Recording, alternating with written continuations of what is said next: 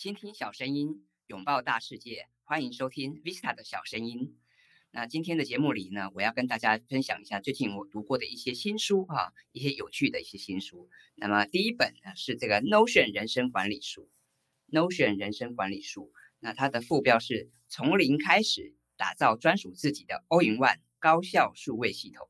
那当初我在书店看到这本书哈，我就觉得非常有趣，因为我自己使用 Notion 已经有好几年的历史了。那可能有些朋友知道，Notion 是一套这个数位笔记的软体。那当然，呃，对这个开发团队来讲，他们不是只想打造一个数位笔记的软体而已。他们的野心或他们的企图是更大的啊，所以这个 Notion 哈，它可能是被很多人拿来作为是生产力的这个软体，或者是陪伴自己做工作与生活管理的一个有效的系统啊。所以我们看到这本由高宝书版所出版的这本 Notion 人生管理术啊，作者是牧羊妮小姐。那么她就提到说，她自己是一个电商的这个共同创办人。那他原本的工作是提供一线品牌在数位成长上的顾问服务。那当然，他也是一个很注重效率哈，很热爱实验各种生产力提升法哈的一个人。那么他更擅长结合 Notion 跟各种高效策略，来让人生过得更优雅从容。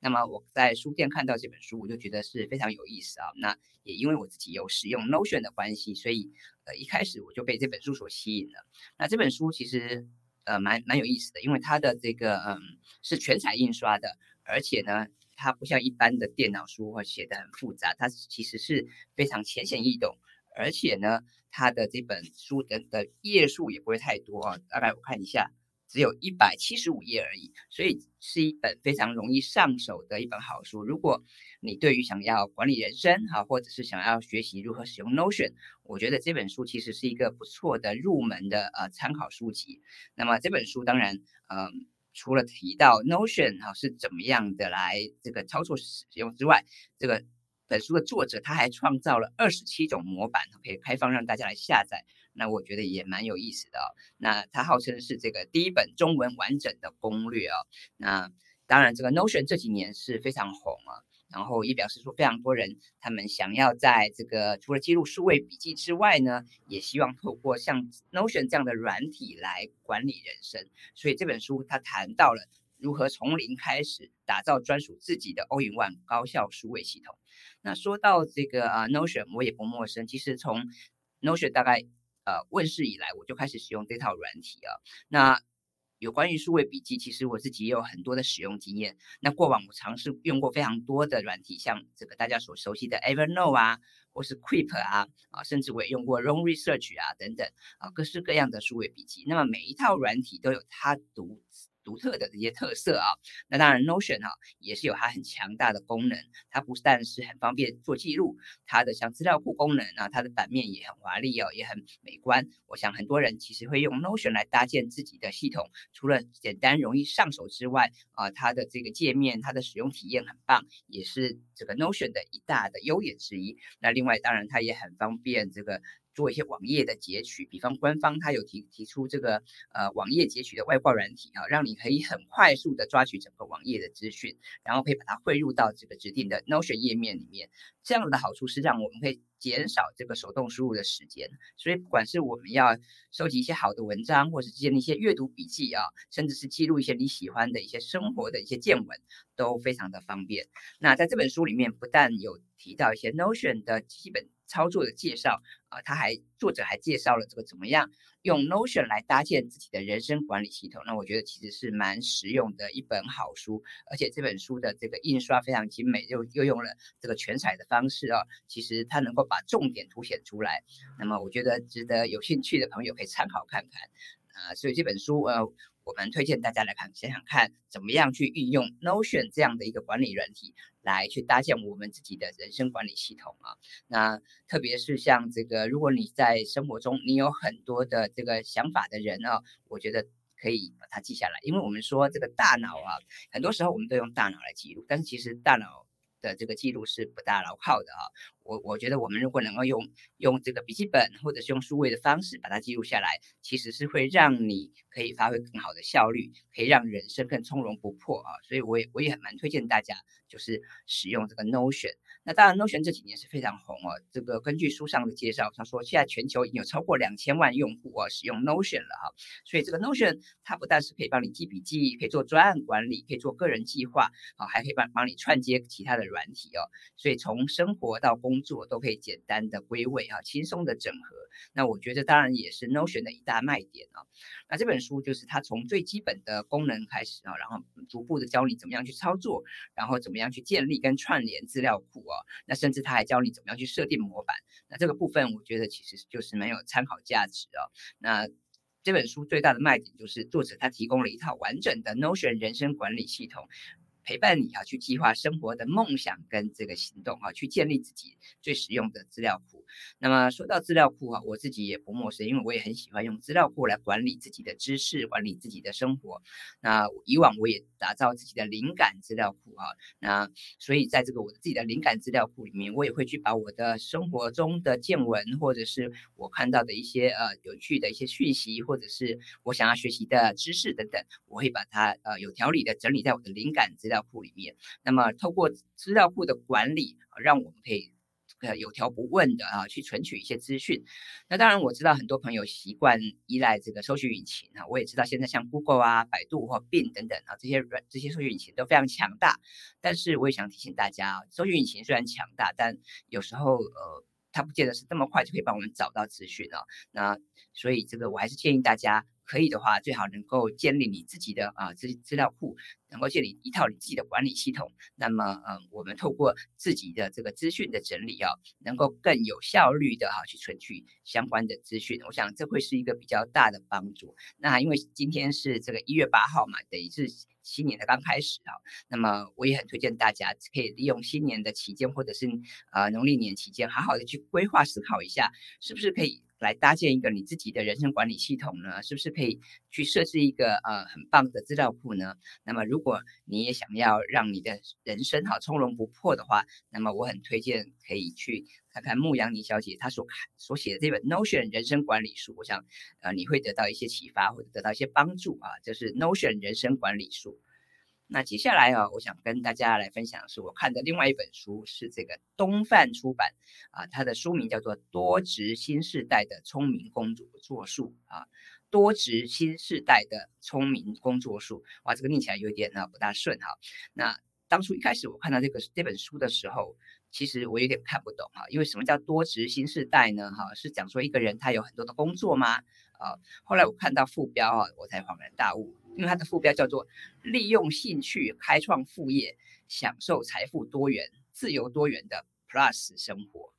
那值得注意的是，它这边的副业哈，那个副业是不是正负的负，而是重复的负，意思是你可以有很多哈的工作选择，很多的工作机会啊。那当然。在现在这个时代啊，我想很多人都想要这个追求财富自由嘛，那么都想要能够多赚点钱，特别是因为现在是疫情期间哈，可能很多的工作也不大稳定，所以嗯，更是有很多的人会需要啊，这个在本职之外还想要能够经营啊其他的副业，甚至是追求其他的这个收入来源。我想，所以我想这本书的这个应运而生，也说中了很多人的心声。那这本书的作者啊，叫做。土谷爱，他是一位日本的作家，那他相当年轻哈，他是一九九零年出生于神奈川县哈，所以其实现在才三十出头而已。那他提到说他自己是一个很内向的人，所以他以前小时候都是在自卑中度过，那应征过一百家的公司，但是不断的被拒绝啊。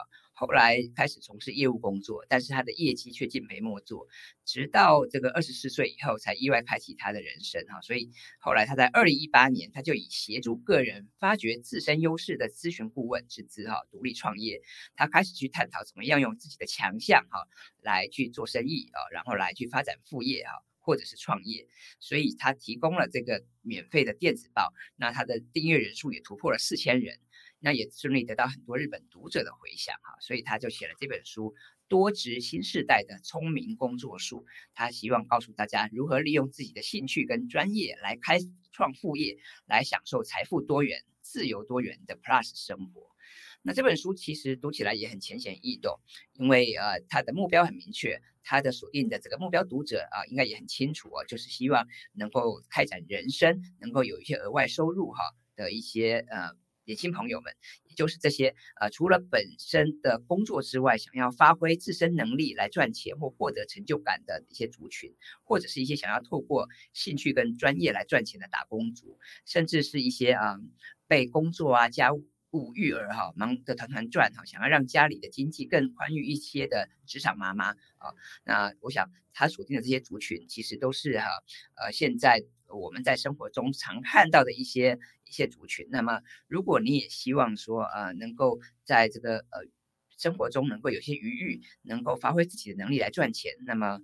不妨看看这本书哦。那这本书其实蛮有趣的，他他从这个几部分开始谈起，比方说啊一开始他提到。有没有可能这个低调来经营副业呢？啊，那如果说你现在自己有个工作啊，你能不能在这个工作之外啊，那你你可能不大想让公司的人或朋友知道你在经营副业吧，对不对？你可能不方便在网络上太高调或或是露露脸刊登自己的照片或本名。那有没有方式啊，可以比较低调的啊，比较这个呃，先开始来来接案呢？哈，那在这本书里面他就提到了一些具体的做法啊，还有一些赚钱的心法。那我觉得非常有趣。比方说，第一步，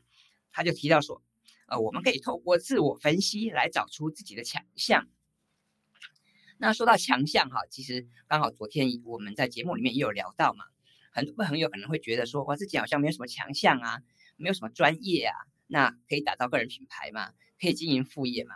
那这本书的作者涂谷爱小姐，她就说，其实每个人都有自己的强项，那只是说你可能自己没有发现。那我们也不需要把强项想得太神奇，其实强项呢，就是你达到目的的一些特色。那我们每个人都有自己的一些特色嘛，我们都有一些自己的人格特质，对吧？所以，我们应该要先透过自我分析来找到自己的强项。那么，你找到强项之后呢，呃，你就可以把这些强项变成是优势啊。那在书里面，他有提到一些自我分析的练习，我想有兴趣的朋友可以去找这本书来看看。当你找到这个强项之后，你就可以活用自己的强项来规划你的商品或服务啊。那在书里面，他有提到一些商品规划的公式啊，或者是一些销售策略。所以，对于如果你想要这个呃打造呃个人的这个商品或服务的话，其实你就可以呃好好利用你自身的强项来规划商品。那第三步呢，他就告诉你说，你要怎么样制作商品网页来进行贩售。那在贩售之前，当然有很多的准备工作，还有准备上架也有很多的细节，比方说销售页要怎么设计呀，然后你要怎么样去写这个商品文案啊，你要怎么样写这个吸引人的个人档案，在这本书里面都有提到一些具体的做法。那根据我自己教文案写作或教这个销售页设计的经验来看，我觉得书上所提到的这些看法也都蛮实用的哈。那我觉得大家不妨试试看。举个例子来说，书上提到说，那如果你想要打造更具吸引力的商品网页的话，它有三大秘诀。第一个秘诀是使用具体的数字啊，第二个秘诀是强调效益而非优点，第三个秘诀是加入吸金的金句啊。那这三点我自己是蛮认同的啊，因为包括像这个使用具体的数字，你更容易让对方有印象嘛。那么，如果说你强调的是效益的话啊，那那其实会更让人家知道说，采用了这个商品或是购买了这个商品，能够具体得到哪些的这个好处，能够得得到哪些的利益，而不只是说这个商品的特色而已。那么第三点啊，谈到这个吸金的金句，我觉得这也是蛮有意思的，因为嗯。贩售商品时候的时候，最重要的就是要让这个目标的受众感兴趣。那如果他不感兴趣，我想你你写再多都没有用嘛。所以，呃，如果能够在文章里面、在文案里面加入一些引人注目的词句的话，那当然会让这个目标受众比较感兴趣啊。所以，呃，作者提到这三个秘诀，我觉得也蛮好的。那有兴趣的朋友也可以去找这本书来看看啊。我觉得这本书呃蛮有意思的，虽然它的书名一开始有点让人看这一头雾水啊，不知道什么叫聪明工作术。乍看之下还以为是要提提高这个工作效率，但其实不是。他谈谈的是怎么样利用兴趣来开创副业，怎么样能够享受财富多元、自由多元的 Plus 生活啊！所以这本书我也推荐给这个想要这个在原本的工作之外开创一些其他可能的朋友来试试看。多职工多职新时代的聪明工作术。好，这是我们今天谈到的第二本书。那接下来我来跟大家分享我这礼拜看的第三本书啊，叫做《日本顶尖知识 YouTuber 的资讯会诊术》这本书看到封面是不是很特别？因为它是一个用黑色的封封面，然后这样搭配这个白色跟红色的这个标题啊，看起来就非常的醒目啊。不过看到这本书哈，乍看之下。也是容易让人家会有些小小的误解，就好像我当初一开始在书店看到这本书的时候，我一开始会以为说，哇，这是不是一个知识型的 YouTuber 在教大家要怎么样来拍影片，怎么样来啊产制一些厉害的这个影的影片呢？啊，但其实不完全是这样，因为这本书的重点在于这个资讯会诊术，也就是啊它的副标哈，它告诉你说，呃，收集、判读、表达，连九岁小孩都能听懂啊。所以它的重点应该是告诉我们怎么样去整理资讯、收集资讯，跟怎么样输出资讯，而不只是单纯在这个影片的制作跟行销上啊。所以这个地方要请大家特别注意。那这本书的作家叫做吉川信久，他是一位日本顶尖的知识型 YouTuber。那比较特别的是。他是专门啊，他是专攻国际政经情势，他的内容真的都是比较硬核哈，比较不是我们一般看到的生活消费的类型。但是有趣的是，即使是这么硬的内容啊，他的 YouTube 频道的订阅人数还是非常多，有超过四十五万人，那么总观看次数超过一亿两千万次啊，那这个数字不断在增加哦，而且。更有趣的是，他几乎每天都会上传新的影片。然后根据作者的宣称，他的观众哈，从九岁的小学生到八十岁的老人哈都有，所以表示说他的这个呃影片受到非常多族群的这个欢迎哦。那这么厉害的这个知识型 YouTuber，但到底他是怎么样这个呃收集资讯呢？他是怎么样整理资讯？还有他是怎么样做到每天呢能够这个产制内容？这个也让人家非常的好奇啊。所以嗯，一开始。我就被这本书所吸引，再加上这本书啊，它的这个书封的设计是如此的啊抢眼哈，所以让让人真的不多看几眼也不也不也不行哈。那既然他是这个知识型的 YouTuber 嘛，所以当然我最好奇的，并不是说他的他如何资讯。整理他如何这个输出他的资讯，而是他怎么样养成每天啊这个产制影片、上传影片的习惯。那当然也是因为我现在刚开始接触这个 YouTube 频道啊，我也很好奇，想要知道说要怎么样做到每天可以上传影片，还有呢怎么样可以有效的去行销，让更多人来看这个影片呢？那作者在书里面就提到说，他每天哈几乎都会上传影片到 YouTube。那他到底有怎么样的一个工作流程跟习惯呢？他在书上也很大方的跟大家分享了。那首先他提到说，他每天早上五点起床，然后呢收集资讯啊，一路忙到八点。那当然这个从五点到八点，他不是只有在电脑前工作，他其中还包括了他冥想跟想象的时间。所以实际上呃只有大概两个半小时的时间在。做这个工作啊，那他早上就是很专心的呃收集资讯跟整理这些情报，所以他早上呢呃基本上他是不接电话也不看信也不收赖哈，他们是专注的在收集资讯，所以他在早上八点之前他就会决定好当天要上传的影片主题，那么他主决定主题的标准呢有两个啊，第一个标准就是呃作者提到说是令他感动的事情。那第二个标准是他认为大家最好都要知道的讯息是什么啊？所以这两个标准我觉得其实是蛮合适、蛮蛮好的，因为只有自己感动的事情，你才觉得要能够分享嘛。第二个是呃对大家有帮助，大家都应该要知道的讯息，这个讯息才会有价值啊。那么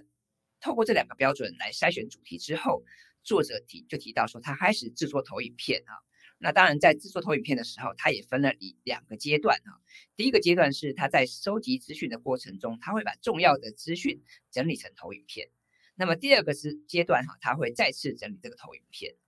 那各位你有发现吗？他在前期做了很多的准备工作，然后才开始拍摄影片啊。那各位你会不会很好奇？那他什么时候拍摄影片呢？啊，我们提到他是早上开始啊。冥想开始想象，开始收集资讯嘛？那他是晚上哈才开始拍摄影片，这是为什么呢？因为他白天还有其他的工作啊。那他是怎么样拍摄他的这个影片呢？他有提到说，他在他家书柜前一公尺哈见方的空间就是他的摄影棚哈。然后他把他的电脑荧幕放在书柜前，在荧幕的五十公分前哈架设摄影机的三脚架，然后用 iPhone 来当他的摄影机啊。那他说最花钱的器材哈，其实不是 iPhone，而是 iPhone 外接的高性能麦克风。然后他每每每个每个影片大概只有十来分钟，所以他录影的时间大约二十分钟，而且他力求自己一次就要拍好啊。那这一点我觉得也很重要，因为他是一个忙碌的上班族嘛，忙碌的这个呃社会人士，所以呃作者提到跟收集资讯一样啊，要在有限的时间内完成，所以他规定自己不能超过二十分钟，借此来逼出自己的专注力。那我看到这一段的时候，其实我蛮有同感的，因为我现在开始录制自己的影音啊，我也会希望自己能够一次搞定。那么呃，所以基本上不，作者说他不会做任何的剪辑。当然啦，他说他比较客气说这是比较好听的说法，其实是没有时间剪辑。那这一点跟我好像蛮像的，因为嗯。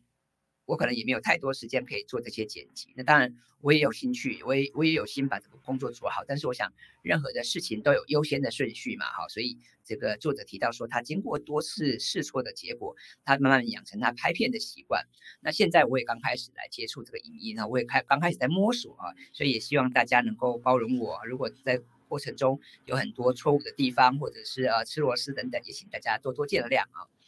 那这本书当然它的主轴是谈到资讯会诊术嘛，所以当然作者在书里面哈，他也提到很多呃有关于资讯收集的一些小技巧哈，还有怎么样提升英文能力的部分。所以这本书其实我自己看觉得蛮有收获的，因为作者提到说，其实呃不可讳言，现在当今哈。最最先进的这个知识，最先最新的资讯情报，可能还是来自于英文的这个哈国度哈。所以，如果那个我们对英文不要太畏惧，要有一定的英文程度的话，你会比较能够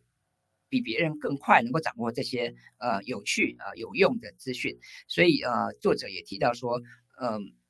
要设法对英文哈有一定的程度。那当然，他也提到很多呃有关于学英文的做法。那这边他提到一个有趣的做法，他说呃设法啊我们要提升英文能力，就是常常要问自己啊。那这个部分，如果我们看到是中文的报道，或者是呃自己习惯的语言的报道，我们要问自己说，哎，那这个部分要怎么样用英文来表达呀？哦，要英文要怎么说？所以他在后面啊，他也告诉大家说，呃，我们要多多的输出，我们不只是看很多的英文的资讯，我们更要每日输出。如此一来，你才能让你的英文能力哈能够一日千里。那么要怎么样每日输出呢？你是每篇每天写一篇英文作文嘛？我想这个大概对。对很多人来讲，可能是一个不容易的事情呢。因为一来大家没有太多的时间，二来可能呃，如果你不是对英文有一定的把握的话，要你写篇英文的作文，可能这也有一定的难度啊。所以作者他提到一个做法，他说，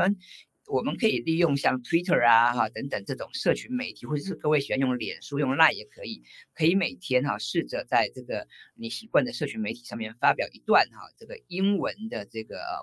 文章也好，或者是这个短文也好啊，都蛮好的。那也就是说，以输出为前提来收集资讯。那这个，如果既然你是以输出为前提的话，你就要就能够这个啊倒逼用输出来倒逼输入。那这样你的输入啊才能够收到效果。所以呢，嗯，你可以设法啊把你。每天看到的或你觉得有趣的一些英文的资讯啊，把它呃用英文把它整理出来，然后把它写在你的这个社群媒体上面。一来是这样子可以跟朋友分享，二来可能是也有人可以因此而受惠。但更棒的是，你因为用英文的思维来思考跟来撰写哦，呃，我想这样会持续让你的英文能够有所提升。我想这也是一个很棒的做法啊。所以我看到作者提到说，每日输出哈，让英文能力一日千里。我觉得这个做法其实蛮好的啊，也就是说，用先用英文来输入，然后这个再用英文来输出啊。那作者提到，只要增加输出量，你的英文能力哈就会自然跟着提升。那另外我还看到一篇，就是说，那如果你要怎么样提升你的这个英文，对不对啊？那那这个我们可能会习惯看很多呃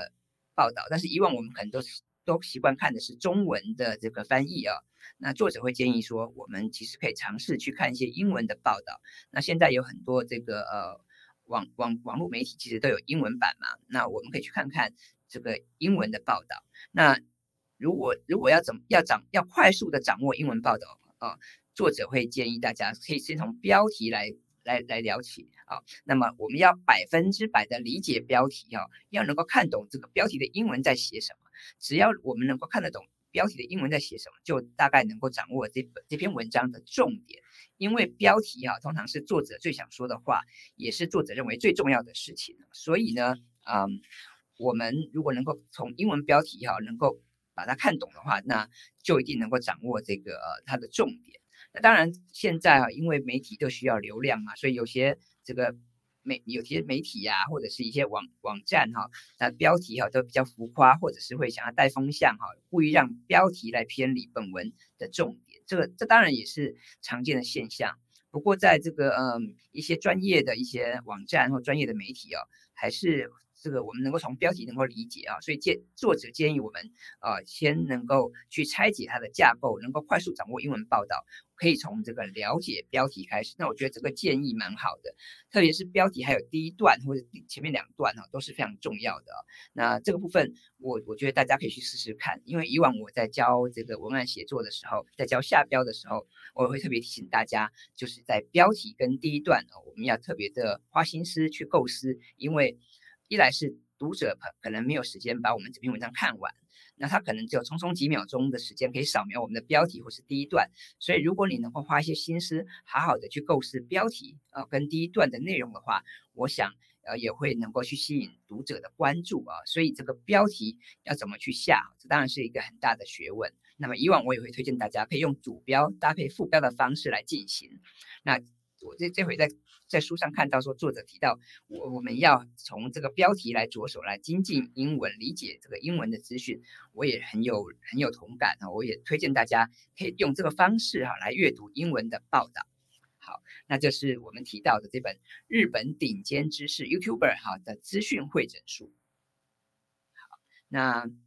我们今天就谈到了这三本书哦，那这三本书的主题当然是不大一样哈。比方说，呃，有有的是谈到这个。数位笔记哈的这个方式哈，用数位笔记用生产力的软体来帮助我们搭建人生管理系统。然后有本书教你用兴趣来开创副业啊，怎么样享受财富多元、时间多元哈的这个自由多元的这个 Plus 生活。然后最后一本是啊，我们跟 YouTuber 学习怎么样哈去这个有条理的整理资讯。我想这三本书的主题虽然不一样，不过呃它有一个主轴就是呃。非常重视效率哈，非常重视这个人生。那么我们要追求快慢有致的人生。我想，呃，如果你也像我一样哈，你希望能够让你的生活啊过得更精彩、更多元，而且能够有一些余裕的话，那么以上这四本书，我很乐意的推荐给大家。那么以上就是今天的节目，希望这三本书哈对你能够有些帮助。那么我们下次见喽，拜拜。